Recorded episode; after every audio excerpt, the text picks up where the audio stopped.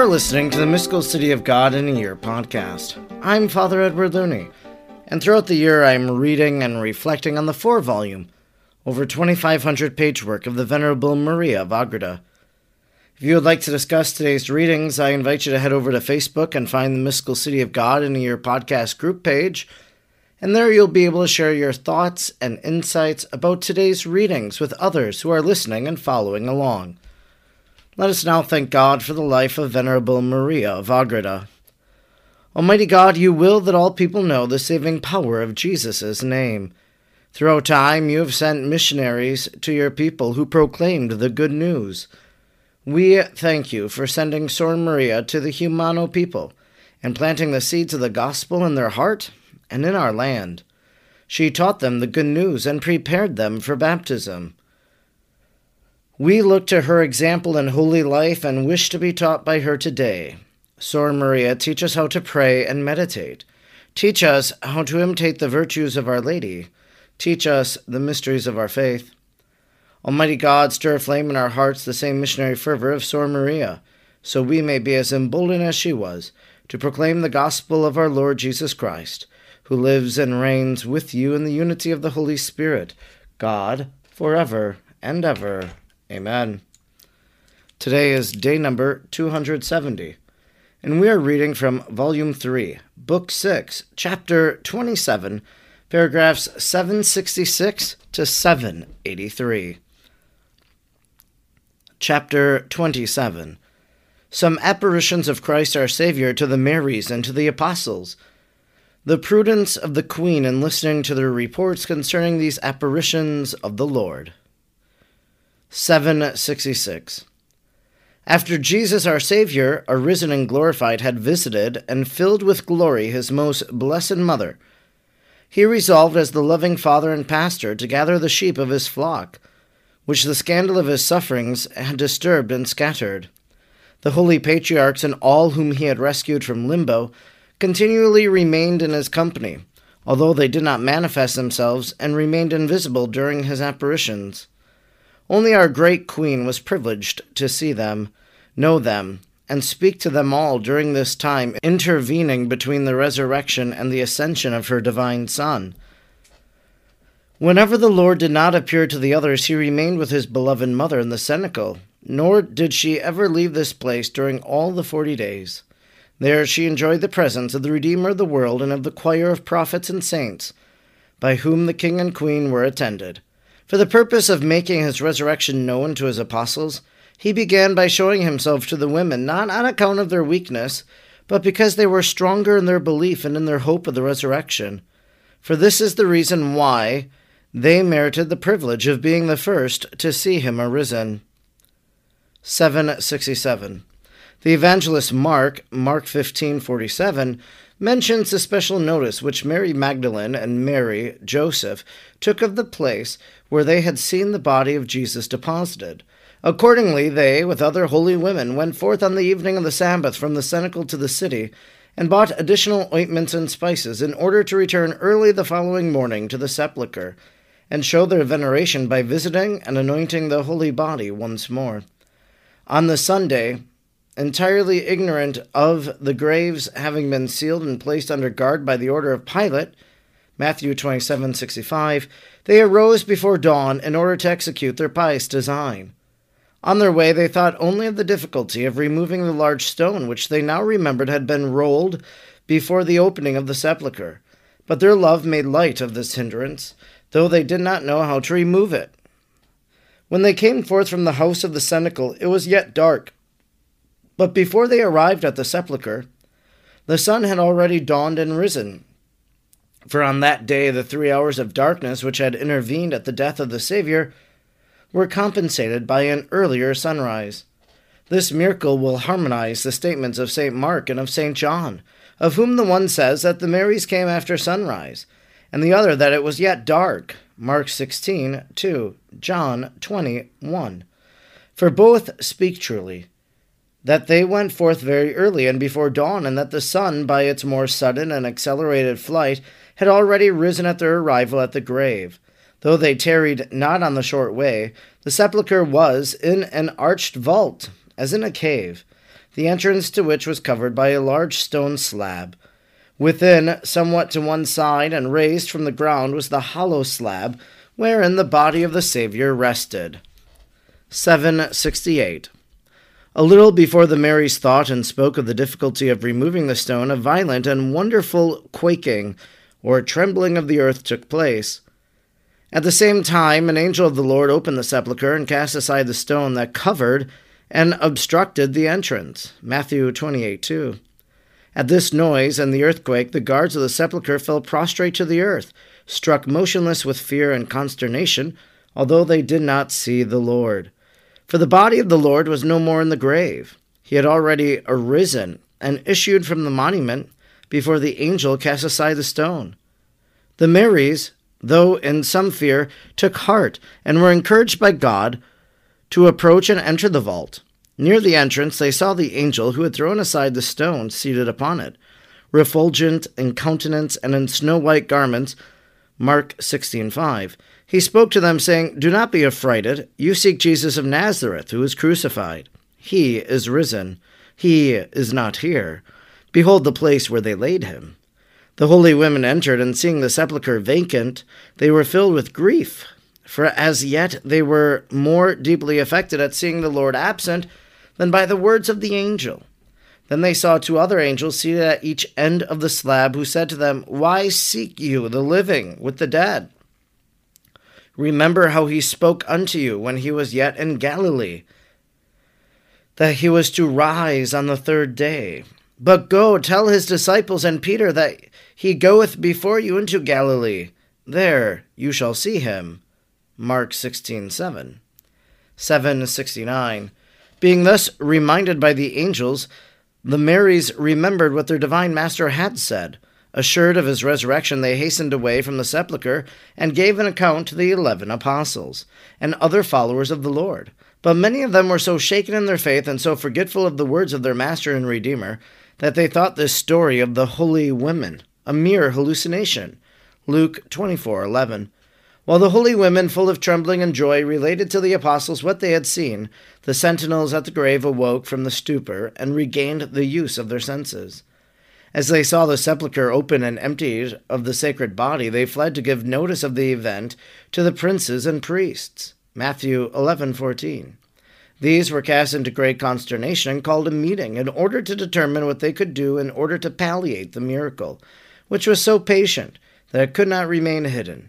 They concluded to offer to the other soldiers much money to induce them to stay, that during their sleep the disciples of Jesus had come and stolen the body from the grave. The priests, having assured the guards of immunity and protection, spread this lie among the Jews. Many were so foolish as to believe it, and there are some in our own day who are obstinate and blind enough to give it credit, and who prefer to accept the testimony of witnesses who acknowledged that they were asleep during the time of which they testify. 770. Although the disciples and apostles considered the tale of the Marys more preposterous talk, St. Peter and St. John, desirous of convincing themselves with their own eyes, departed in all haste to the sepulchre, closely followed by the holy women. John 23. St. John arrived first, and without entering, saw the winding sheets laid to one side. He waited for the arrival of St. Peter, who, passing the other apostle, entered first. Both of them saw that the sacred body was not in the tomb.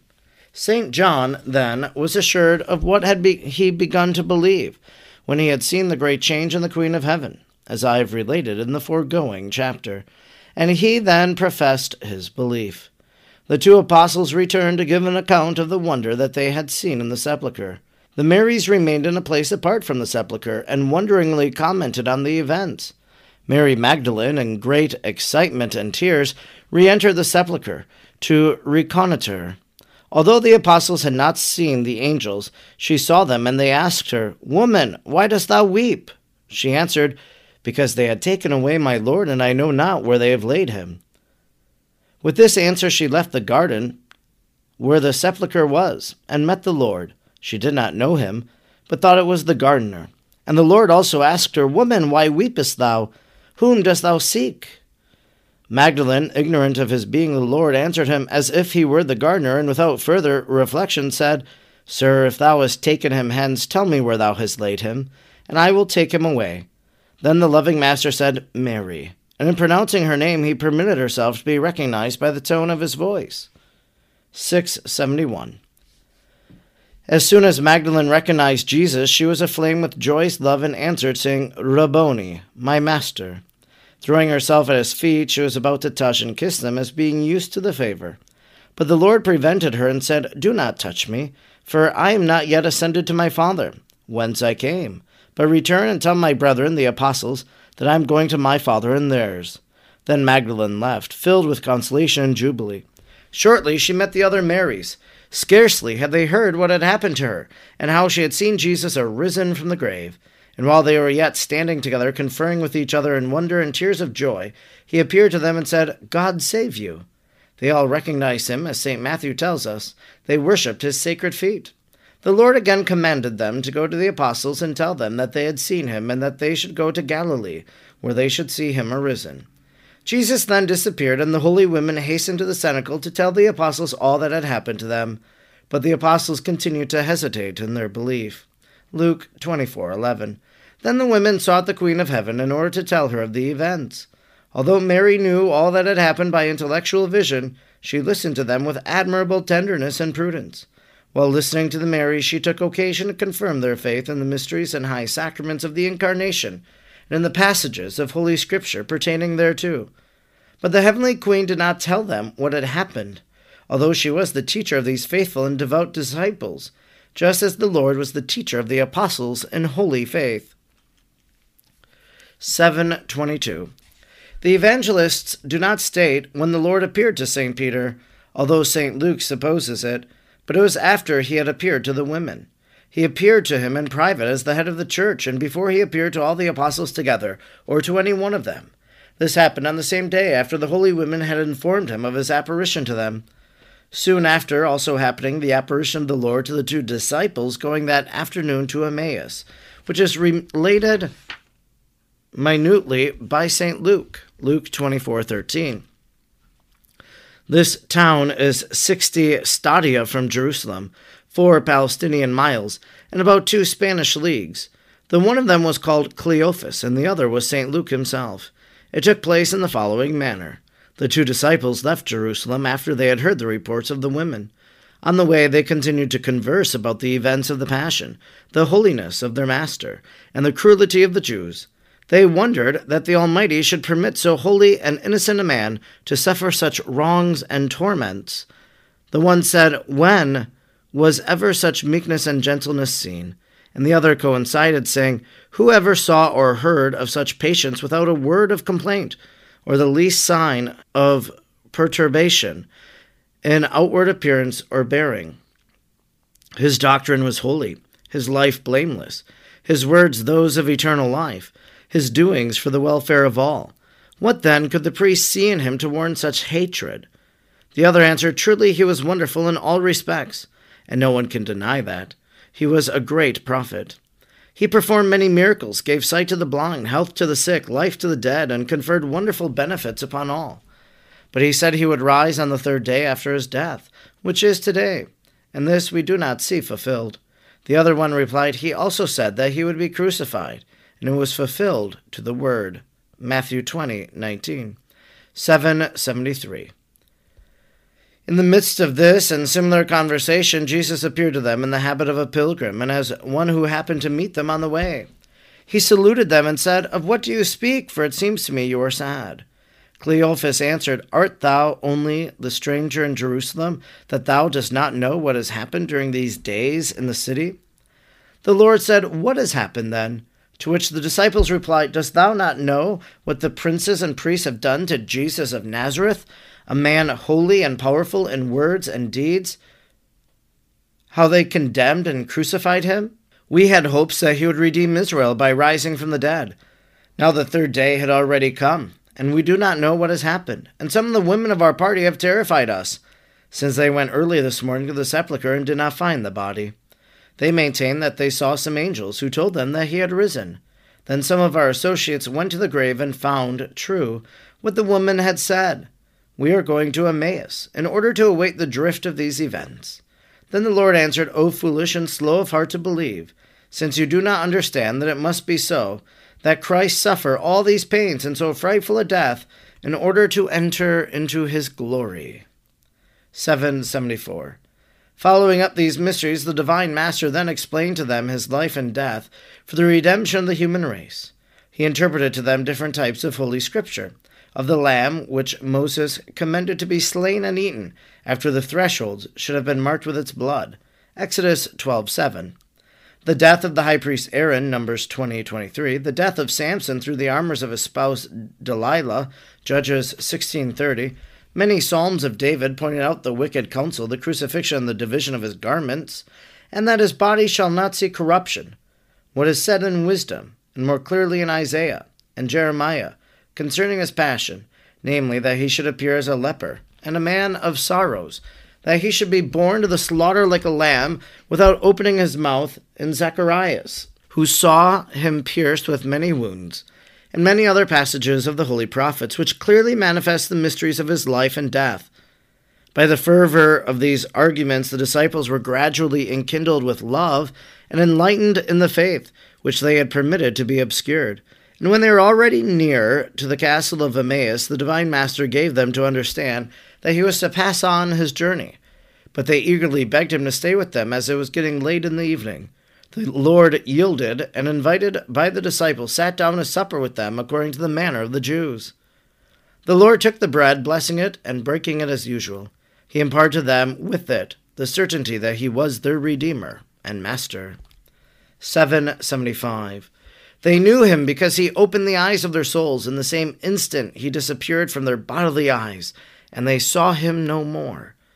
But they were left in a state of wonder and full of joy, conferring with each other about the ardors of charity they had felt on the way, when he had conversed with them and explained to them the Scriptures. Without delay they returned to Jerusalem. Luke 24:33. Although night had already set in, they went to the house where the rest of the apostles had secreted themselves for fear of the Jews, and they found them discussing the news of the risen Savior, and how he had already appeared to Peter. To this, the disciples added all that had happened to them on the way to Emmaus, and how they had recognized the Savior at the breaking of the bread in the castle of Emmaus.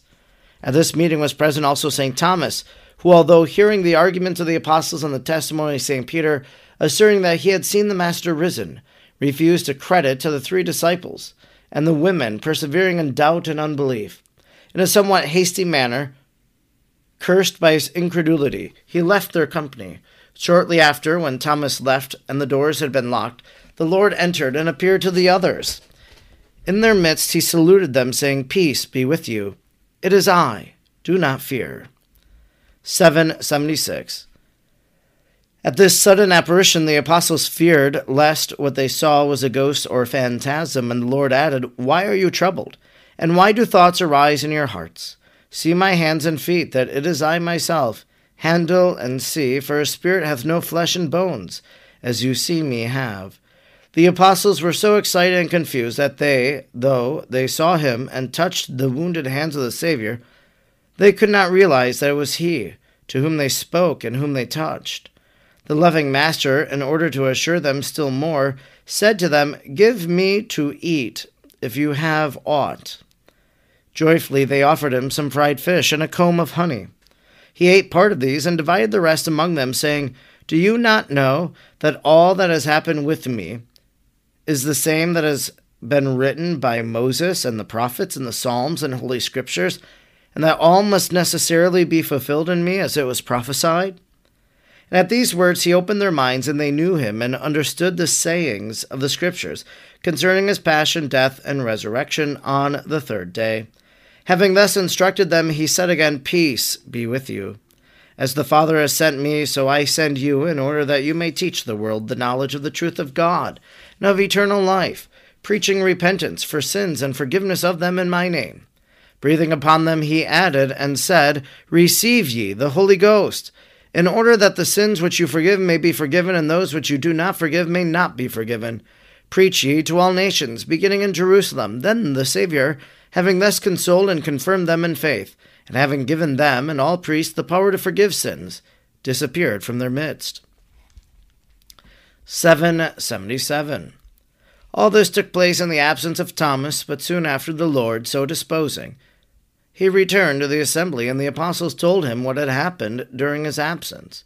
Yet, though he found them so changed in joyful exultation, he remained incredulous and obstinate, maintaining that he would not believe what all of them affirmed unless he himself should see what with his own eyes and touch with his own hands and fingers the wounds of the Saviour's side and those of the nails.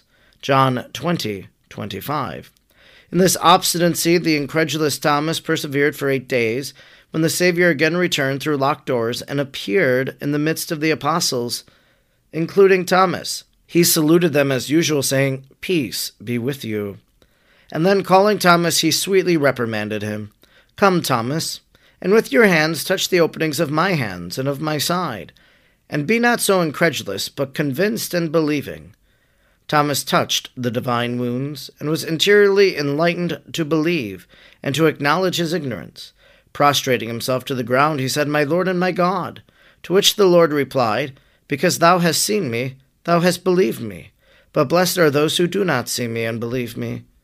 The Lord then disappeared, leaving the apostles and Thomas filled with light and joy. They immediately sought Most Holy Mary in order to relate to her what had happened, just as they had done after the first apparition of the Lord. 778. The apostles were at that time not yet able to comprehend the great wisdom of the Queen of Heaven and Earth, and much less to understand the knowledge she had of all that happened to them, and of all the works of her divine Son. She therefore listened to them with highest prudence and with the loving sweetness of a mother and queen. After the first apparition, some of the apostles told her of the obstinacy of Thomas, that he would not believe their unanimous testimony concerning the resurrection of the Master. During the eight days in which his incredulity continued, the indignation of some of the apostles against him grew more intense. They went to the heavenly lady, and accused him before her of being an obstinate and stubborn transgressor a man too dull to be enlightened. The loving princess listened to them sweetly, and seeing that the anger of the apostles, who were as yet all imperfect, was still increasing, she spoke to those most indignant and quieted them by arguing that the judgments of the Lord were deeply hidden, and that the incredulity of Thomas would occasion great benefit to others and glory to God, that they should wait and hope and not be disturbed so easily the Heavenly Mother offered up most fervent prayers and petitions for Thomas, and on that account the Lord hastened to the cure of the incredulous apostle. When he yielded, and all of them brought the news to Mary, their mistress and lady, she confirmed them in their faith, at the same time admonishing and correcting them. She told them to give thanks to the Most High for this blessing and to be constant in temptation, since all were subject to the danger of falling. Many other sweet words of correction, instruction, and warning did she add, preparing them for what was yet to be done in the establishment of the new church. 779. There were other apparitions and doings of the Lord as the evangelist, St. John, gives us to understand, but only those are mentioned which suffice to establish the fact of the resurrection. The same evangelist describes the apparition of the Lord at the Sea of Tiberias to St. Peter, Thomas, Nathanael, the sons of Zebedee, and two other disciples, which, as it is so mysterious, I thought I ought not pass over unmentioned in this chapter.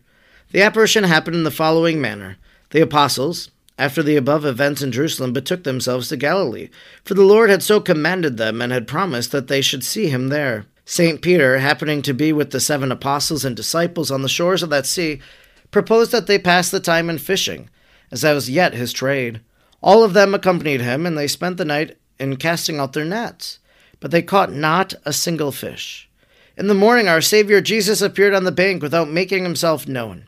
He was near the boat on which they were fishing, and he asked them, Have you something to eat? They answered, We have nothing.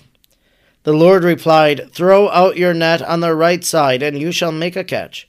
They complied, and their net became so filled that they could not lift it into the boat.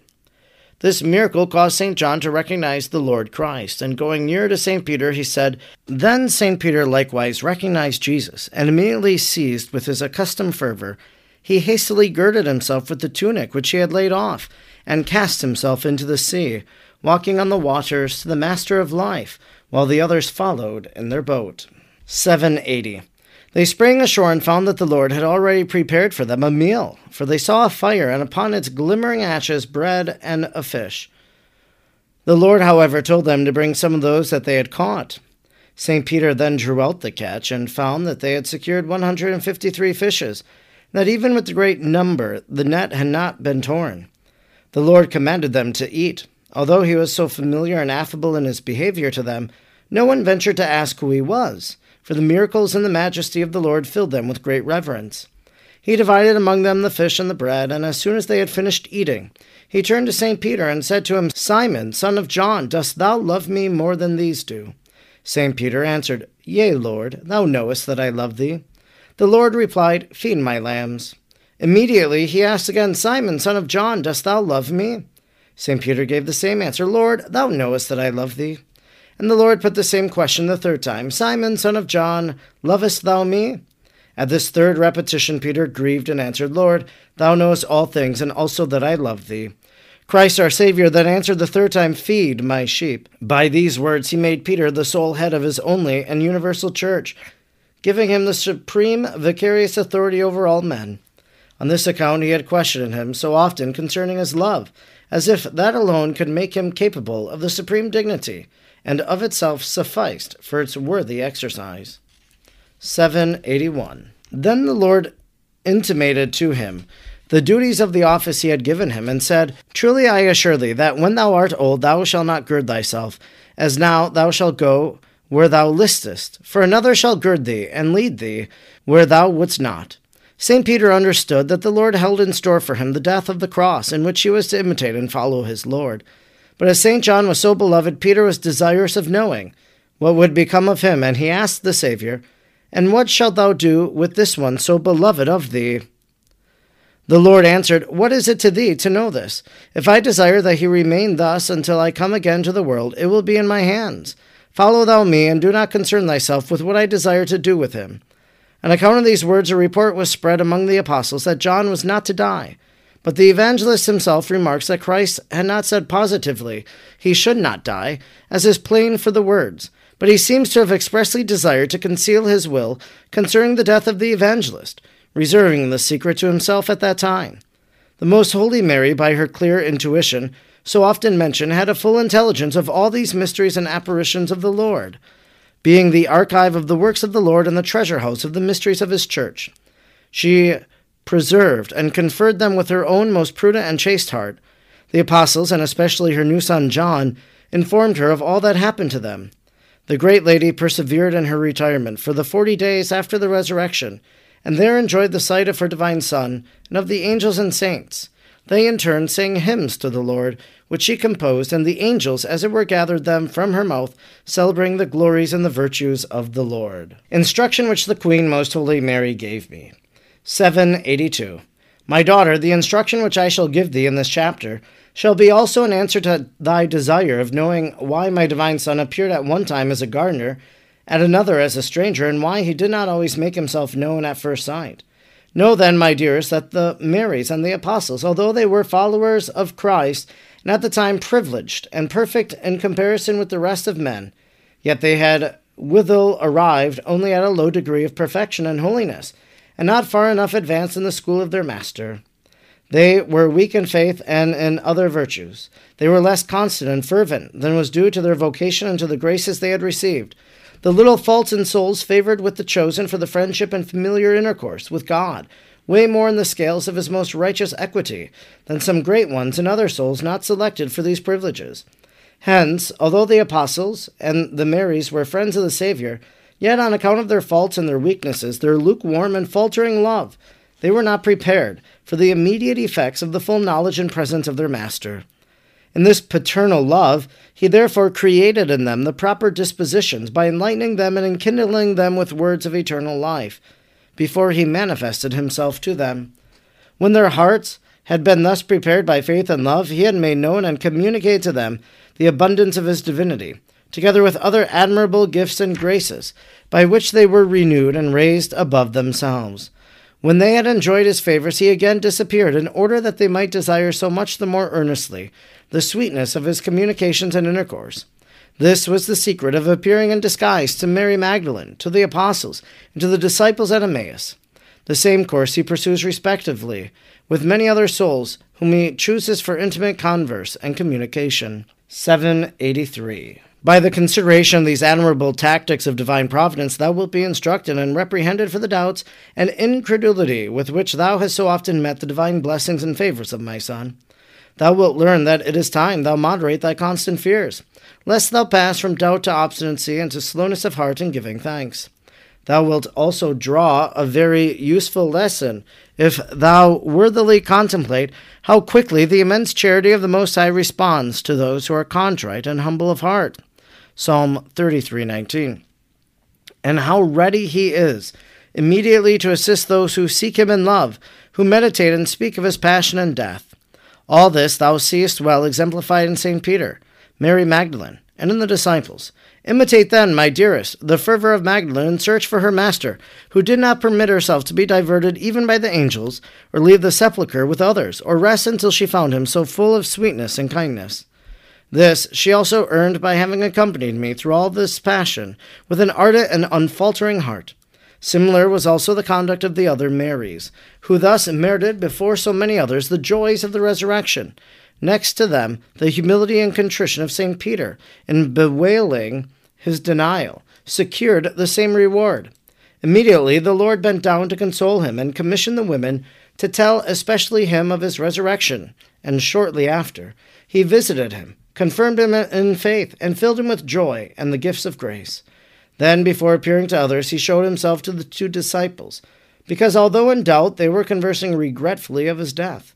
I assure thee, my daughter, that none of the works of men, done with a good intention and righteous heart, shall remain without an immediate reward. For neither fire will, in its greatest intensity, so quickly consume the driest tow, nor will a stone, freed from hindrance, so quickly fall into its center, nor the waves of the sea rush on with so great an impulse and force as the goodness of the Most High and His grace to those souls who are well disposed and have cleared away the hindrances of sin this is a truth which causes the greatest wonder in the saints, who are made aware of it in heaven. Praise him for his goodness, and also for his drawing vast good out of evil, as he did out of the incredulity of the apostles. For through it he manifested his mercy to them, and has made his resurrection plain to all men, and evident his kindness in pardoning the apostles. He showed his willingness to forget their faults, his readiness to seek them and appear to them, dealing humanely with them as a father enlightening them and instructing them according to their needs and the weakness of their faith. This concludes our reading today for day number 270. We've been reading from Volume 3, Book 6, Chapter 27, paragraphs 766 to 783. Today we had a very lengthy reading, and it's partly because we're coming to the end of a quarter, and so we have to finish this volume by the end of the month. And so sometimes a longer reading is necessary in order to do that, and that was the totality of today's chapter. We hear about Mary after the resurrection, how Our Lady, the Queen of heaven and earth, how she was privileged to see and to speak with Jesus during these days of resurrection. Whenever the Lord did not appear to others, he remained with his beloved mother. So that's something to think about. Maybe you wondered where did Jesus go after he appeared to the apostles? He was on the earth for 40 days.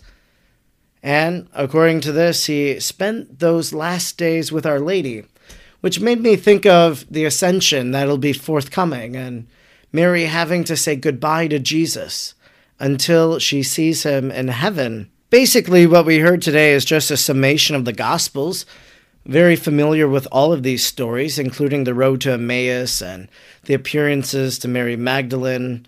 It was very nice in the instruction to hear Our Lady give to Maria of Agreda the reasons why certain things happened in the resurrection. I'm not sure if I knew this, but as we heard the story of the road to Emmaus, one of the people was identified as Luke, the author of that gospel. And I guess I never thought of that, never heard of that maybe.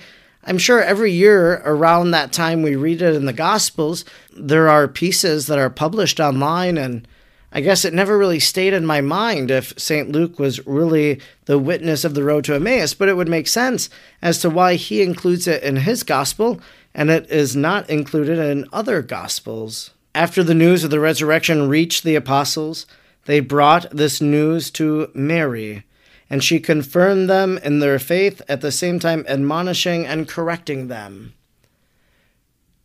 Mary would have been kind of the strong support of this early college of apostles, if we wish to use that language. That they would have came and confided to her. She would have given helpful instruction, consultation, etc. So we see this right here in the very beginning days after the resurrection.